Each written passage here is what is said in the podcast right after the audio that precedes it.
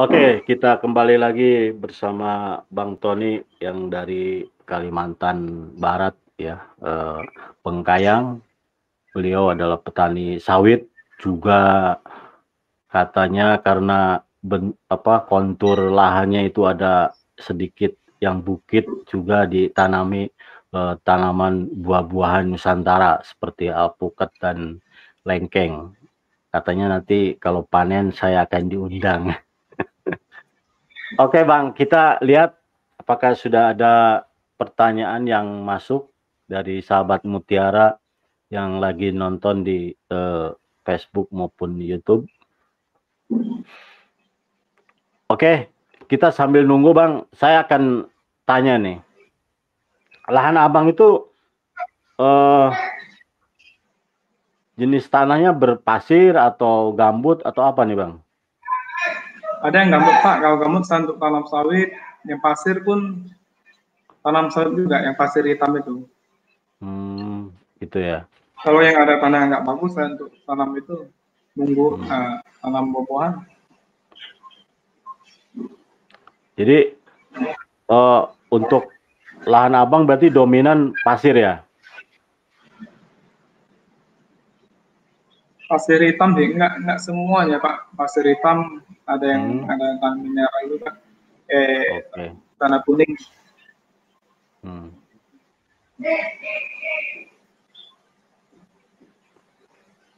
Oke, terima kasih Bang. Oke, kita lihat apakah ada pertanyaan dari sahabat Mutiara. Nampaknya belum Bang. Ini Bang sambil nunggu sahabat mutiara nih. Ini kan uh, pemerintah mengeluarkan regulasi untuk untuk apa? Untuk mendongkrak uh, apa kelapa sawit ya, apa hasil panennya ini. Sekarang hmm. sudah mungkin uji coba udah B eh, B30 ini. Ini karena abang ini pengepul ya, respon-respon dari petani-petani kelompok abang gimana nih dengan ada regulasi seperti ini bang? Semangat lah pak dia, mereka semangat pak, suka mereka dengan hmm. senang uh, dari pemerintah membentukkan. Hmm. Jelas jelas mereka senang lah. Hmm. Ini pola pola abang ke petani yang abang ambil ambil hasil buahnya itu itu eh, plasma atau memang pokoknya siapa aja boleh bawa ke abang gitu atau gimana bang? Plasma atau bukan? Petani mandiri? Bukan bukan. Petani petani biasa pribadi lah. Kalau plasma sih nggak bisa pak. Langsung ke perusahaan. Oh oke. Okay. berarti hmm. emang petani di sekitar gitu ya? Iya petani sekitar Oke Bang, ini sudah ada dari Mas Weda Facebook. Maaf Bang, produksi sawit kalau pakai NPK Mutiara berapa kilo untuk sekali panen dan kualitasnya gimana? Gimana Bang? Ini Bang Tony ini belum apa baru menjajaki ya? Iya Pak. Tapi selama ini gimana produksi Abang antara pupuk tunggal dengan uh, majemuk. Karena tadi abang bilang ada majemuk ada tunggal. Seperti apa nih bang? Enaknya apa sih? Tunggal kah atau pakai majemuk kah ini? Kalau tunggal kan pak agak banyak kerjaan. Kalau majemuk hmm. tidak terlalu banyak kerjaan sih. Karena tidak tidak apa kadang-kadang kita butuh nitrogennya, nitrogennya nggak ada gitu bang ya. Iya, iya bang. Kaliumnya, kaliumnya hilang gitu.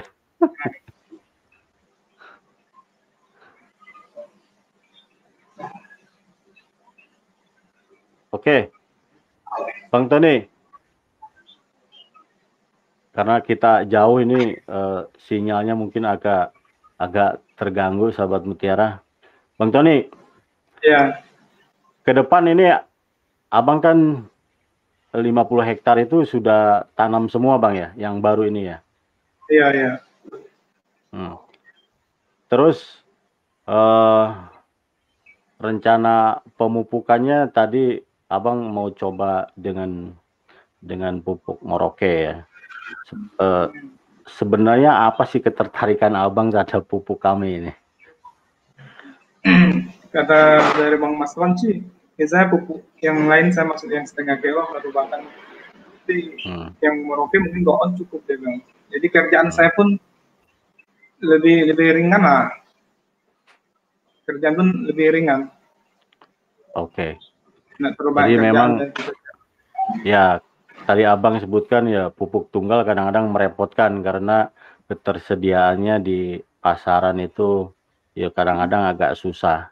Tapi memang ya eh, beberapa tahun ini kita mendorong supaya petani itu eh, lebih apa lebih aware dengan penggunaan pupuk majemuk bang karena ya mungkin lahan abang ini ya dekat jalan tapi ada beberapa petani yang eh, kondisi lahannya itu jauh, jadi distribusi pupuknya pun akan kerepotan. Tapi dengan adanya pupuk majemuk atau NPK atau yang lainnya itu akan akan apa membantu dalam uh, distribusi pupuknya. Oke, mungkin itu uh, sekilas dari saya, Bang. Oke, ini dari uh, Bang Sony, kalau di Kalbar lebih menguntungkan mana budidaya sawit dibandingkan dengan jeruk atau lada? Nah ini bagus ini pertanyaan Bang. Gimana nih Bang? Lebih untung kelapa sawit lah Pak. Soalnya kalau jeruk atau lada itu kan apa ya lebih, lebih kerjaan lebih banyak. Terus jangka waktunya itu pun pendek dia susah. Nanti kebanyakan kan berapa lada mati harganya pun nggak gimana juga pak itu sekarang kan berapa orang tua kita enam puluhan orang beli sini kan biaya perawatannya besar pak kalau ada beli pancangnya ya udah berapa kan belum orang terumbu hmm. Kadang belum belum panen belum apa mati jadi ag agak repot lah pak ya oke okay. berarti kalau nggak terlalu repot agak, agak tenang agak... menurut abang ya enak enak sawit ya ya enak sawit lah pak banyak kawan tuh nawarin tuh kasih bibit tanam nggak mau uang. Apalagi sekarang harga CPO-nya naik terus bang ya. Iya. Sayang untuk dilewatkan gitu ya. Bang, dari segi budidaya nih, selama abang karena sudah ada yang panen ya, hal yang paling di ini petani apa dari segi budidaya? atau hamaka pengendalian hamaka atau apa nih bang? Kendala-kendalanya. Apa ya kendala-kendala selama abang e, budidaya sawit ini apa nih? Apakah hamanya atau yang lainnya? Hmm, jarang sih ada kendala pak. Kalau sawit itu nggak kayak mungkin kalau jeruk kalau yang eh, lada itu memang banyak kendala. Lada kan kalau sawit itu makanya saya suka itu nggak jarang kendala itu pak. Abang pernah tanam lada atau pernah tuh orang tua saya yang tanam bapak yang tanam kan hmm. jadi udah mau panen mati kadang udah malas lah dia dia bilang bagus itu ya lah usaha dulu Oke, Bang Tony. Uh, tadi Abang, oke oke. Ini ada pertanyaan lagi nih, Bang. Jadi pertanyaan saya simpan dulu. Ini dari Yudi Widi Facebook. Salam telu jari dari Pringsewu. Numpang tanya, Pak, kalau buah semakin tahun menurun, perlakuannya gimana nih, Bang? Apalagi 50 hektar yang Abang kelola. Ini gimana, Bang? Makanya Pak ini makanya kalau mau tanam sawit kita jangan tanam yang abal-abal punya, tanam yang hmm. yang unggul, yang uh, yang bagus punya, yang resmi punya dari perusahaan kan. Kalau yang abal-abal punya dia memang makin tahun tuh ada tujuh tahun ke atas ya buahnya kurang Pak, memang hmm. menurun. Terus waktu dia ngetrek itu panjang juga. Oke. Okay. Nah, kalau kita tanam yang varietas yang resmi, yang unggul punya Pak, Kalau udah tujuh hmm. tahun di atas makin banyak, makin banyak. Memang dia agak turun nanti belasan tahun, berapa tahun ada kerja agak turun, tapi pun nggak masih nggak kayak yang lokal punya sekali turun jauh nih. Oke. Okay. Dia nggak masih main lah pak. Oke, okay. jadi uh, Mas Widi dari Pringsewu yang mungkin ya benar tadi Bang Tony bahwa ya untuk varietas atau benih ini jangan asalan ya. Jadi memang ya, produksinya eh, kalau asalan itu beda sekali. Jadi beda, Pak. Jauh, hal Pak. pertama kebanyakan adalah kan, varietas ya. Nah, kebanyakan petani soal kan nggak tahu. Baru pertama dulu kan perusahaan buka lahan ikut-ikutan. Jadi asal-asal bibit dari cangkau jual pakai motor selalu itu 800 ribu beli semua tanam. Dia belum tahu dia bilang asal kasih pupuk buah. Iya memang tapi gue bilang. Terus dia bilang buah dura lebih suka mereka berat katanya. Saya sakit hmm. saya kasih mereka bandingkan jadi gue bilang yang yang lokal sama yang unggul nanti bapak tanam sama-sama satu hektar coba perawatannya sama. Bapak lihat hasilnya. Memang yang dura itu gue bilang cangkang tebal lebih berat tapi yang yeah. unggul itu pak ringan mungkin dia bilang mereka bilang kan tapi hmm. satu itu paling minimal mungkin satu ton dapat yang Oke. Okay. Dura ini kan 500 kilo. Bapak, mereka tanya pilih yang mana? Aku saya pilih yang unggul kan yang yang nggak bisa dapat satu ton sebagai pakan. Oke. Okay. uh, Oke, terima kasih uh, Bang Tony. Mudah-mudahan uh, jelas uh, Mas Widi yang dari Pring Sewu. Oke, ini dari Rio uh, Facebook. Uh, bang, motivasi apa yang membuat berkebun sawit? Padahal dulu harganya kurang bagus. Nah ini monggo bang motivasinya apa nih? Jadi sawit memang pernah harganya tidak bagus, tapi kan nggak nggak lama lah paling berapa bulan apa dibandingkan yang lain kan? Ya, karet. Saya kan karet juga pak. Ya karet itu turunnya itu udah 11 eh 10 tahun yang udah 10 tahun turunnya pak. Naiknya pun hmm. sebentar nanti turun. Naik turunnya petani bilang ah ngapa nggak mau potong karet? Bilang naik sebentar turun. Dan mungkin malas juga terus banyak kendala kalau karet nih pak. Hmm. nanti musim hujan lah musim gugur lah. Nah, musim panas kan nggak ada air juga musim gugur nggak ada air juga banyak kendala pak oke okay. kalau sawit kan kurang kendalanya makin hujan ada air ya, bagus lah buahnya mungkin makin lebih bagus kan lebih Oke, Bang Tony, terima kasih. Uh, mudah-mudahan jelas. Terus gini, Bang. Dari sekian, oke, okay, sorry ini dari ada pertanyaan lagi, Bang. Uh, dari Bang Indra. Kalau di Kalimantan, tip dan trik dalam pemupukan yang maksimal seperti apa? Nah, ini silakan, Bang.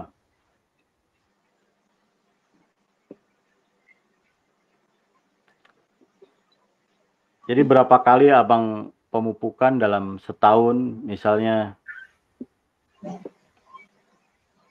Sawit ya Pak? Untuk sawit? Ya, sawit. Hmm, lebih bagusnya sih tiga bulan sekali Pak. Tapi kadang orang hmm. kebanyakan empat bulan. Ya. Tapi yang untuk saya sekarang tahun baru saya bibit bagus ya, sarotnya pun harus maksimal harus bagus juga. Saya tiga bulan sekali masuk. Hmm. Berarti setahun ada ada empat kali bang ya? Empat kali ya pak. Ya, jangan sampai kelaparan juga ya nanti ya, kelamaan. Kalau makan dia, kita nggak kasih dia makan nggak bisa juga kan. Oke, bang Tony dari sekian petani yang abang apa eh, kelola itu, saya boleh tahu nggak nih bang jumlah petaninya atau luasan seluruh yang abang cover ini berapa bang? Yang jual TBS ke abang ini? Saya kan baru juga pak, baru hmm. itu pak, jadi nggak terlalu banyak ada lah pak teman-teman saya itu mungkin puluhan puluhan hektar lah. Nah. Hmm. Ada 50 orang atau 20 orang bang yang abang kelola hasil Enggak, panennya? Pak. Hasil panen belum Pak, saya baru baru baru jalan itu baru Oke. Okay. Itu jadi itu Pak. Masih belum lah Pak. Hmm. Berarti ini abang kan tadi di karet ya? Iya di karet, Karet. Pak. Karet juga nih. Ya, Ini saya ingin tahu sedikit lah. Untuk karet yang abang kelola ini hutan karet kah atau memang dibudidayakan secara secara teratur ya? Karena saya tahu di Lampung, di Kalimantan orang bilang petani saya punya kebun karet. Setelah ditengok ya itu bukan Kebun- kebun karet bukan- tapi bukan hutan karet. karet. nah ini lahan Ya, abang kebanyakan seperti apa nih? Kebanyakan sih hutan karet saya lihat Pak mereka. Hmm. Di kalau ada orang-orang tertentu lah bawa dirawat betul-betul Pak. hmm. Mm-mm. Berarti emang sedikit. ya benar ya tebakan saya berarti emang hutan Emang hutan betul, Pak. karet ya. Oke, Bang Tony, eh, kita lihat ada pertanyaan lain. Oke, belum ada ya. Oke, saya balik lagi ke Bang Tony. Bang, Abang kenapa nggak tertarik misalnya di tengah kebun sawit itu juga ada durian, bukan hanya lengkeng dan alpukat. Abang nanam durian juga? Ada Pak. Durian, lengkeng, eh, alpukat, Durian apa bang? Kalau boleh tahu. bawor, musangking. Bawor, Itu musangking. ya. Hitam. Oke. Iya. Udah, udah berapa tahun nih bang? Baru sih Pak. Baru beberapa Hmm. bulan ikut itulah. Eh, se- sama-sama dan sawit itulah. Kita buka lantai. Paling berapa bulan ya? Kurang lebih mungkin 5-6 bulan lah. Hmm. Oh baru baru mulai ya. Iya Pak. Oke, Bang. eh, harapan Abang nih untuk sawit ini ke depannya eh, terhadap pemerintah ya. Ini karena harga TBS atau CPO kan ini ya berkaitan erat dengan pemerintah. Harapan Abang terhadap pemerintah seperti apa nih? Apa yang harus dilakukan pemerintah untuk petani kelapa sawit ya. Harapan saya harga tetap tetap stabil lah Pak. Hmm. Jadi kalau harga tetap stabil pun ya petani pun enak juga Pak. Jadi ekonomi pun bisa lebih lebih bagus lah. Berarti harga ya, harga harga TBS ya harus harus dipertahankan yang bagus gitu. Iya Pak. Harapan saya memang itu lah Pak. Harapan petani sawit memang Oke, Bang Tony. Kalau dari segi budidaya nih, sebenarnya berapa persen sih eh, apa untuk pupuk ini dari dari sekian biaya untuk pupuk ini berapa persen ya, Bang? pupuk yang apa ya Pak? Ya kita kan tanam sawit nih, kebutuhan Ah. pupuk itu berapa persen dari biaya yang selama ini abang eh, pakai? Eh, pakai saya per batang kemarin saya masuk setengah kilo. Hmm. Mm. Setengah kilo berarti ya. satu satu aplikasi ya? Mm-mm. Berarti kalau Pertama setahun berarti sekarang udah setengah kilo saya suruh karyawan sama masukkan itu hmm, per batangnya. oke. Berarti setahun berarti berapa kilo tuh bang totalnya? Setahun ya kalikan tempatnya Pak dua kilo per batangnya ya. Dua kilo ya. Nah, soal Itu itu masih tanaman abang sudah berapa tadi? 8 tahun Setengah ya? tahun. 9 tahun ya? Ah, ada Oh, yang tiga 8 tahun? bulan. Enggak, yang Oh, yang iya. setengah tahun, yang ada yang 10 10 bulan ada. 10 bulan saya Oh. masuk setengah kilo, yang setengah tahun kayaknya kemarin masukkan berapa ya 4 ton. Oke, oke. Mm. Oke. Nah ini eh, saya tanya lagi nih. Mm. Biasanya ada ditemui defisiensi kekurangan eh, hara atau pupuk. Ada nggak bang? Kuning atau apa? Mata pancing. Ada nggak bang? Tapi yang yang baru tanam saya sih belum masih belum sih pak. Aku lihat lumayan udah udah udah hijau. Hmm. Um, Kalau yang itu, yang apa? Yang sudah lama itu bang, apakah ada kendala dari eh, postur tanamannya dia ada gejala defisiensi hara atau gimana? Yang pertama kali yang pertama kan ada yang daunnya agak kuning kuning. Dulu agak kurang cuma sudah kamu buka parit pas alat masuk, jadi udah lihat agak agak hijau lah. Terus nggak gimana rawat juga pak, soalnya bibit yang tiga kartu kurang bagus, yang abal-abal. Jadi sangat gimana, nggak gimana kan ya. Memang ini uh, benih ini nomor satu ya bang ya. Jadi salah salah bibit udah udah parah ini. Iya, jadi salah bibit ya malas dah saya. Hmm. Oke, ini dari oh ada pertanyaan lagi nih bang dari uh, Pak Siswanto Facebook. Kira-kira prediksi Bang Tony ke depan harga masih berpihak ke petani atau tidak? Gimana bang? Ya, ini bagus sih pak malah mudah-mudahan lebih bagus lah dibanding Hmm. Jadi prediksi abang ke depan masih oke okay ya? Masih oke okay, pak, maka saya tanam juga. nih saya tanya sekali lagi, tadi abang nggak jawab dengan jelas. Cita-cita nih, abang ini cita-citanya di berapa ratus hektar ini untuk sawit atau berapa ribu hektar ini? Cita-cita kan boleh bang? Ya cita-cita semampu semampu kita sih harapkan lebih lebih itu kan lebih, lebih banyak lebih itu kan lebih bagus. Hmm. Cuma lahan sekarang pun susah dicari pak, soalnya udah banyak dibuka PT. Hmm.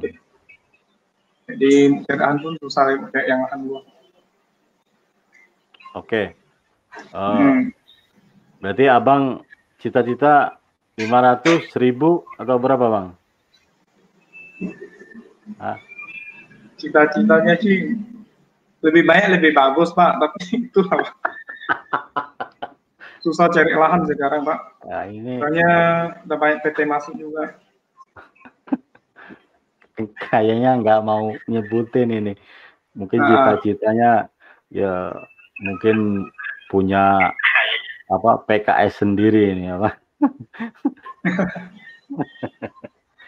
Bang, dari dari petani sekitar Abang ini varietas apa yang banyak digunakan di sana, Bang? Petani-petani yang Abang kelola itu?